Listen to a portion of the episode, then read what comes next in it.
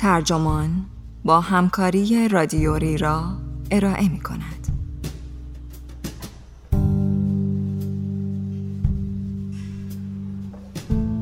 قرنطینه با کافکا این عنوان یادداشتی است به قلم ساموئل ارل که در نیو استیتسمن منتشر شده و وبسایت ترجمان آن را در تابستان 1400 با ترجمه علی امیری منتشر کرده است. من آرمان سلطانزاده هستم.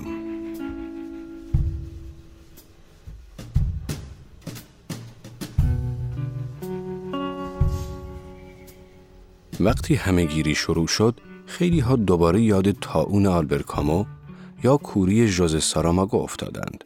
اما حالا که بیش از یک سال است در موجهای بیپایان سرایت و تشویش و مصیبت گیر افتاده ایم، چهره یخزده کافکا بیش از همه وضعیتمان را نشان می دهد. کافکا در تمام عمر به چیزهایی می اندیشید که این روزها دقدقه ما شدند.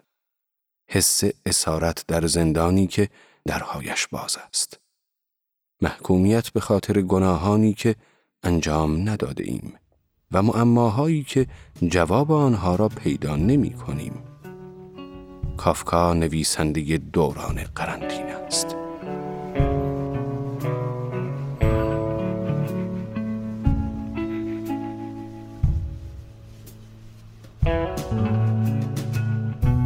در گزارشی برای یک آکادمی داستان کوتاهی نوشته کافکا که در سال 1919 منتشر شد میمونی به نام رد پیتر در یک گرد همایی علمی سخنرانی می کند و تعریف می کند که چطور در جنگل شکار شده و بعد یک روز در قفس چشم باز کرده.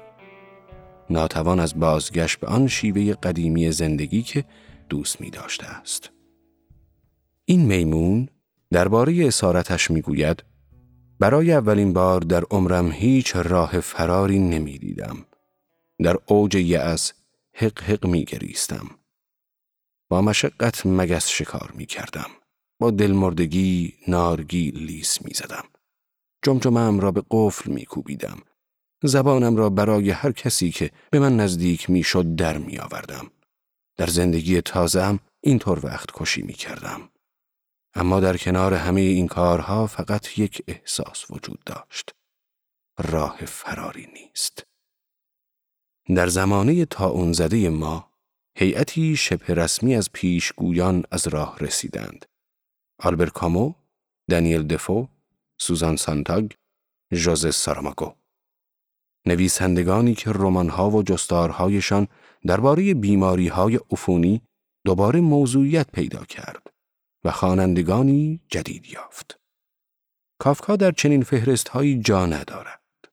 با وجود این زندگی و نوشتارش ربط دیگرگونه‌ای به ما دارد.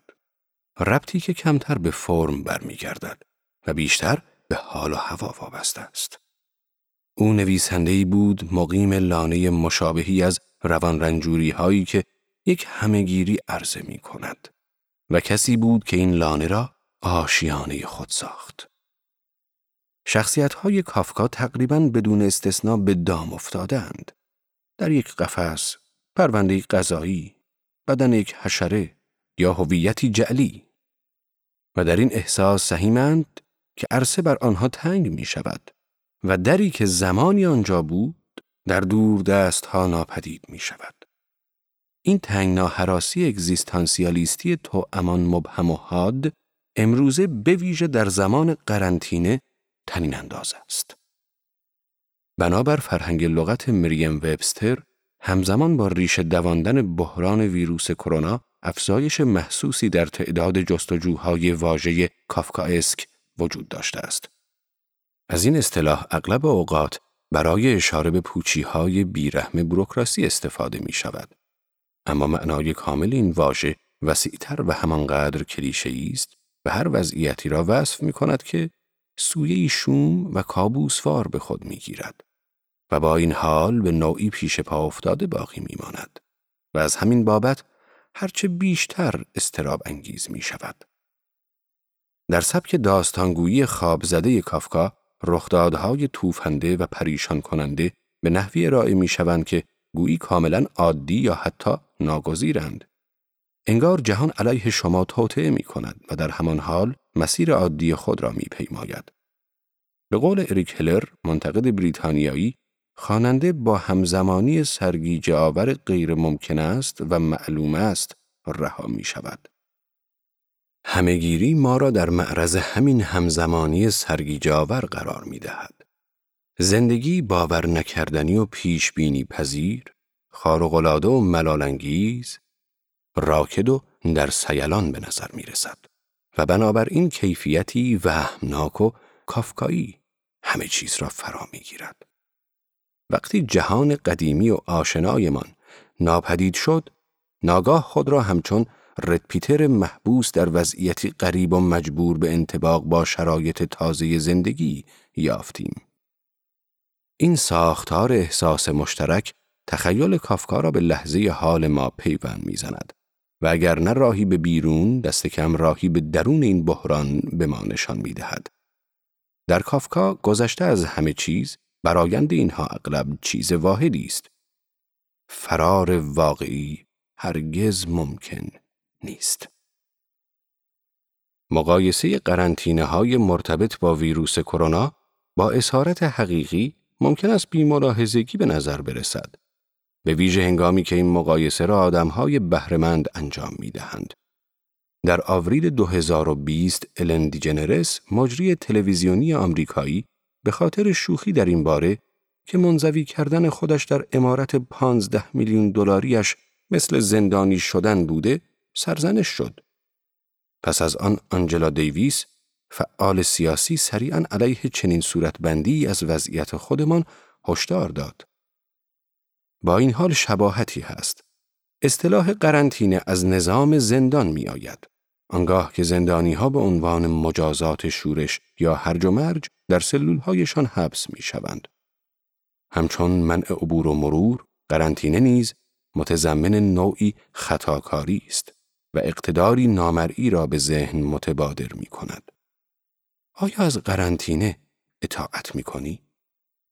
همزمان دستورالعملها و قوانین همواره در حال تغییر پیرامون این ویروس اینکه چقدر می توانید نزدیک به دیگران بیستید، چه کسی را می توانید یا نمی توانید ببینید، خروج از خانه را چطور باید توجیه کنید، کجا می توانید سفر کنید، به کدام دلیل می توانید سفر کنید و دیگر چیزها حال و هوایی پوچ به این وضعیت می بخشد و باعث می شود عملکرد مقامات غیر شفاف و هوس بازانه به نظر برسد. کافکا در تمثیل کوتاهش مشکل قوانین ما متذکر شد که اداره شدن طبق قوانینی که آدمی نمیفهمدشان مسئله آزاردهنده باقی خواهد ماند. در این معنا احساس اسارت ما مربوط به چیزی بسیار فراتر از محدودیت‌های رسمی بر آزادیمان است. مربوط است به حضور در جهانی بیگانه. جایی که به دلیل ضوابط و شرایط تو امان نامشخص و همواره در حال تغییر همیشه در معرض ارتکاب خطا هستیم. این دو احساس یعنی تنگنا حراسی که نیازمند هیچ قفسی نیست و گناهی که نیازمند هیچ جرمی نیست در روانشناسی همهگیری محوری این دو همچنین بنیان زندگی و آثار کافکا را شکل می دهند. کافکا در سال 1883 در خانواده رو به ترقی در پراگ به دنیا آمد. پس از تحصیل حقوق، روزها در مقام وکیل در یک شرکت بیمه کار می کرد. شبها بی اختیار و برای خودش می نوشت و تقریبا هیچ چیز منتشر نمی کرد. در آثار تو امان منحوس و مفرحی که از خود به جا گذاشته با نویسنده روبرو می شویم همواره در تسخیر این ایده که دارد محاکمه می شود و از این احساس که محصور شده است عذاب می کشد. همه چیز کافکا از جمله جسه دراز و لاغرش که به دلیل ضعفش از آن بیزار بود انگار او را گروگان گرفته بود. پس از آنکه در سال 1917 مشخص شد کافکا به سل مبتلاست در نامه‌ای به ماکس برود بهترین دوست و نویسنده یهودی همکیش خودش نوشت گاهی به نظرم می رسد که مغز و ریه هایم بدون اطلاع من به توافقی رسیدند. مغز گفته اوضاع نمی‌تواند اینطوری ادامه پیدا کند و پس از پنج سال ریاها گفتند آماده همکاریند. حتی زادگاهش نیز او را کنترل می کرد. نوشت پراگ رهایت نمی کند. این مادر نازنین چنگال دارد. اما از میان تمام اسیر کنندگان کافکا این پدرش هرمان بود که در تخیلاتش مهیب ترین بود. هرمان در بازگویی پسرش مردی عصبی و بی صبر و سلطجو بود که نه تنها بیره بلکه لجوجانه اصرار داشت به اینکه پسر افسرده و روان رنجورش به خاطر زندگی آشکارا راحتی که دارد باید قدردانی بیشتری از او به عمل آورد.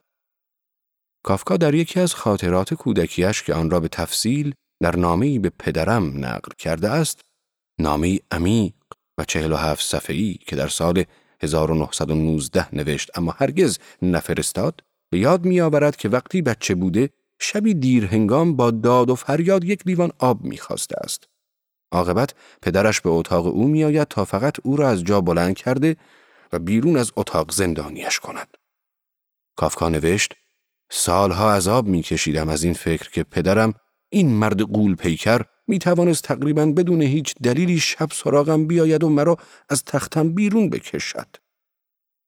حراس بنیادین کافکا در خاطرات نامه ها و داستانهایش همواره به شکل اقتداری شوم و قاهر در می آید که قربانی را گروگان می گیرد و از به رسمیت شناختن خیشتن واقعی یا ارزش فردی قربانی امتناع می کند و بیشرمانه مجازات می کند از آن رو که زیستن به خودی خود به قدر کافی جرم است. این تصور به طور تمام و کمال در رمان ناتمام کافکا محاکمه محقق می شود. رمانی که پس از مرگ او در سال 1925 منتشر شد و در آن کارمند بانک بخت برگشته به اسم جوزفکه بیدار شده و با بازداشت غیر منتظرش روبرو می شود. از آنجا که جرم جوزفکه هرگز تصریح نمی شود نمی تواند بیگناهیش را اثبات کند. به او می‌گویند در برابر این دادگاه نمی توانی از خودت دفاع کنی. تمام کاری که می توانی بکنی اعتراف است. تمام کاری که می توانی بکنی اعتراف است. اما حتی این نیز کافی نیست. کافکا هرگز نتوانست راهی برای فرار از احساس گناه و تنگنا حراسیش پیدا کند. هرچند شاید هرگز واقعا خواستاران هم نبود. در یکی از مداخل خاطراتش اظهار می کند که عاقبت زندانی شدن. چه بسا این هدف یک زندگی باشد. و در نامه‌ای به معشوقه نوشت جهان خارج برای در همه آنچه آدمی در خود برای آن جا دارد زیادی کوچک زیادی سریح زیادی صادق است. تئودور آدورنو نظریه پرداز اجتماعی زمانی آثار کافکا را با معمایی که جواب آن از یاد رفته مقایسه کرد. آدورنو نوشت تک تک جمله ها می گویند مرا تفسیر کن و هیچ یک اجازهش را نمی دهند. این قیاسی درخور است. شخصیت های کافکا به ندرت خود را در سمت درست دری قفل شده میابند و داستانهایش اغلب خوانندگان را با تأثیری مشابه بر جا می‌گذارند تا معیوسانه در جستجوی کلید باشند. عنوان سومین رمان ناتمام کافکا داسشلوس به قلعه ترجمه شده. اما می توان به معنای قفل نیز باشد و دستنویس های اولیه نشان می دهند که کافکا چگونه متن را به دقت گشته تا همه چیز را به قول خودش آین وینیش اون هایملیش یعنی اندکی مرموز کند. او نوشت دائم سعی می کنم چیزی را منتقل کنم که انتقال پذیر نیست. چیزی را توضیح بدهم که توضیح بر نمی دارد. در داستانهای معماگون کافکا هیچ پاسخ سرراستی نیست. تنها هزار توی از پرسشهای بی پاسخ شاید حتی نپرسیدنی وجود دارد. که راوی قلعه در حالی که معیوسانه در پی به رسمیت شناخته شدن از سوی مقامات مرموز شهر بینامی است که به آن احضار شده با تعجب می‌گوید شاید من معنای سوال خودم را غلط تعبیر می کنم. که تمام سرنخهای ممکن را دنبال می کند. حتی شغلی موقتی به عنوان سرایدار مقیم در مدرسه محلی دست و پا می کند. اما در طلب به رسمیت شناخته شدن چنان خسته می شود که وقتی از سر تصادف محض در نهایت با مسئول درست در زمان درست در مکان درست برخورد می کند خوابش می برد. آن لحظه از دست می رود. معنای این رمان طبق معمول دست نیافتنی است. از دید ماکس برود قلعه درباره وضعیت امروزین یهودیان به مسابه کل بیش از صدها رساله فاضلانه حرف برای گفتن دارد. به زعم گرشم شلم، پژوهشگر معتقد به کابالا، تنها سه متن مشروع یهودی وجود دارند. کتاب مقدس عبری، زهار و آثار کافکا. با وجود این کافکا در هیچ یک از داستانهایش علنا به یهودیت اشاره نمی کند و بسته به اینکه موقعیت شما چیست یا به چه چیز نیاز دارید می‌گویند که داستانهای کافکا نه قلب تجربه یهودی بلکه به وضوح قلب وضعیت مدرن یا حتی پرتمطراقتر از آن نفس وضعیت بشری را نشانه گرفتند. دقیقا به این دلیل که هیچ کلید خاصی به این قفل نمی‌خورد خواننده های زیادی این شم را دارند که چنانچه بتوان به نحوی دروازه داستانهای کافکا را گشود تمام رازهای جهان را آشکار خواهند کرد. این باور عرفانی اصطلاحاً به کیش کافکا دامن می‌زند که در آن خواننده های مؤمن نقش شارحین را بازی می کنند و میکوشند معنای متون مقدس را رمزگشایی کنند. از آنجا که قهرمانان او اغلب کهن الگوهای بی اسم و رسمند، افراد یا حیوانات بیمکانی که از گذشته آینده و ظاهر جسمانیشان توهی شدند و تنها از طریق عناوینی چون ارزیاب زمین، هنرمند گرسنگی یا که شناخته می‌شوند، طبیعی است که آنها را به منزله تمثیل تفسیر کنیم. در همین حال گزینگویه ها و تکه های ناتمام او که مجموعه جدید از آنها با عنوان نوشته های گم شده به تازگی توسط زندگی نامه نویسش راینر اشتاخ جمع آوری شده اند با دقتی زیاد خوانده می شوند. گویی تومارهایی باستانی اند. سل در سال 1924 جان کافکا را در چهل سالگی گرفت. وصیت او ممکن است شناخته شده ترین واقعیت زندگیش باشد. او در نامه‌ای به برود خواست تا آثار منتشر نشدهش بخش اعظم نوشته هایش ناخوانده سوزانده شوند. برود در عوض خود را وقف انتشار همه آنها کرد. برود که از چنگ نازی ها در سال 1939 به فلسطین آن زمان گریخته بود و کاغذهای کافکا را یدک می کشید، اصرار داشت که این کار خیانت نبوده است. اگر دوستش واقعا می‌خواست که توصیه وداعش عملی شود از کس دیگری می‌خواست تا ترتیب آن را بدهد. در هر صورت عجز ذاتی کافکا در برابر تصمیم برود پایان درخوری برای او بود. از آنجا که بسیاری از داستانهای کافکا ناتمام رها شدهاند، پایانها اغلب مداخلات بدقواره که به دست برود پس از مرگ نویسنده افزوده شدند. مثلا پیشنویس اصلی قلعه در میانه جمله تمام می شود. به نوعی تمام داستانهای کافکا باید همینطور تمام شوند. آنها کابوسند و چون هر رویایی ناگهان تمام می شود، گسسته می شود به جای اینکه تکمیل شود، هر پایان روایی تر و تمیزی اشتباه به نظر می رسد. این قیاب فرجام امروز نیز برای ما تنین دارد. اوایل همهگیری تصور پایانی شاد ممکن بود. لحظه ای که زندگی عادی از سر گرفته می شود. زمانی که در خانه هایمان جمع می شویم و در این باره حرف می زنیم که چقدر سخت بوده و چقدر خوشحالیم که تمام شده است. قرار بودی که از همان پایان هایی باشد که هنری جیمز در حجوان می نوشت و در خاتمه توضیح جوایز مستمری، شوهر، زن، بچه، پول هنگفت، پاراگراف های الحاقی و نظرات امیدبخش. اما اکنون حتی در میانه عرضه رسمی واکسن به هیچ وجه چنین درکی از پایان ماجرا وجود ندارد. هرچه پیشتر می رویم، دری که فکر می کردیم ما را از همهگیری خارج می کند انگار بیشتر و بیشتر در دور دست ها پس می نشیند. سوالاتی درباره تأثیر واکسن ها در برابر جهش های جدیدی که کماکان پدیدار می شوند وجود دارد و به ما هشدار می دهند که همهگیری های بیشتری ممکن است در راه باشند. بنابر تجربه بسیاری از شخصیت های کافکا ماهیت این تکاپو بی پایانی آن است نه محتوای آن. تا اون هم مثل پراگ رهایت نمی کند این مادر نازنین چنگال دارد. پس از مرگ کافکا در 1924 دهشتهای نازیسم در اروپا نوشته های او را به قدرت پیشگویانه تازه ای آغشت.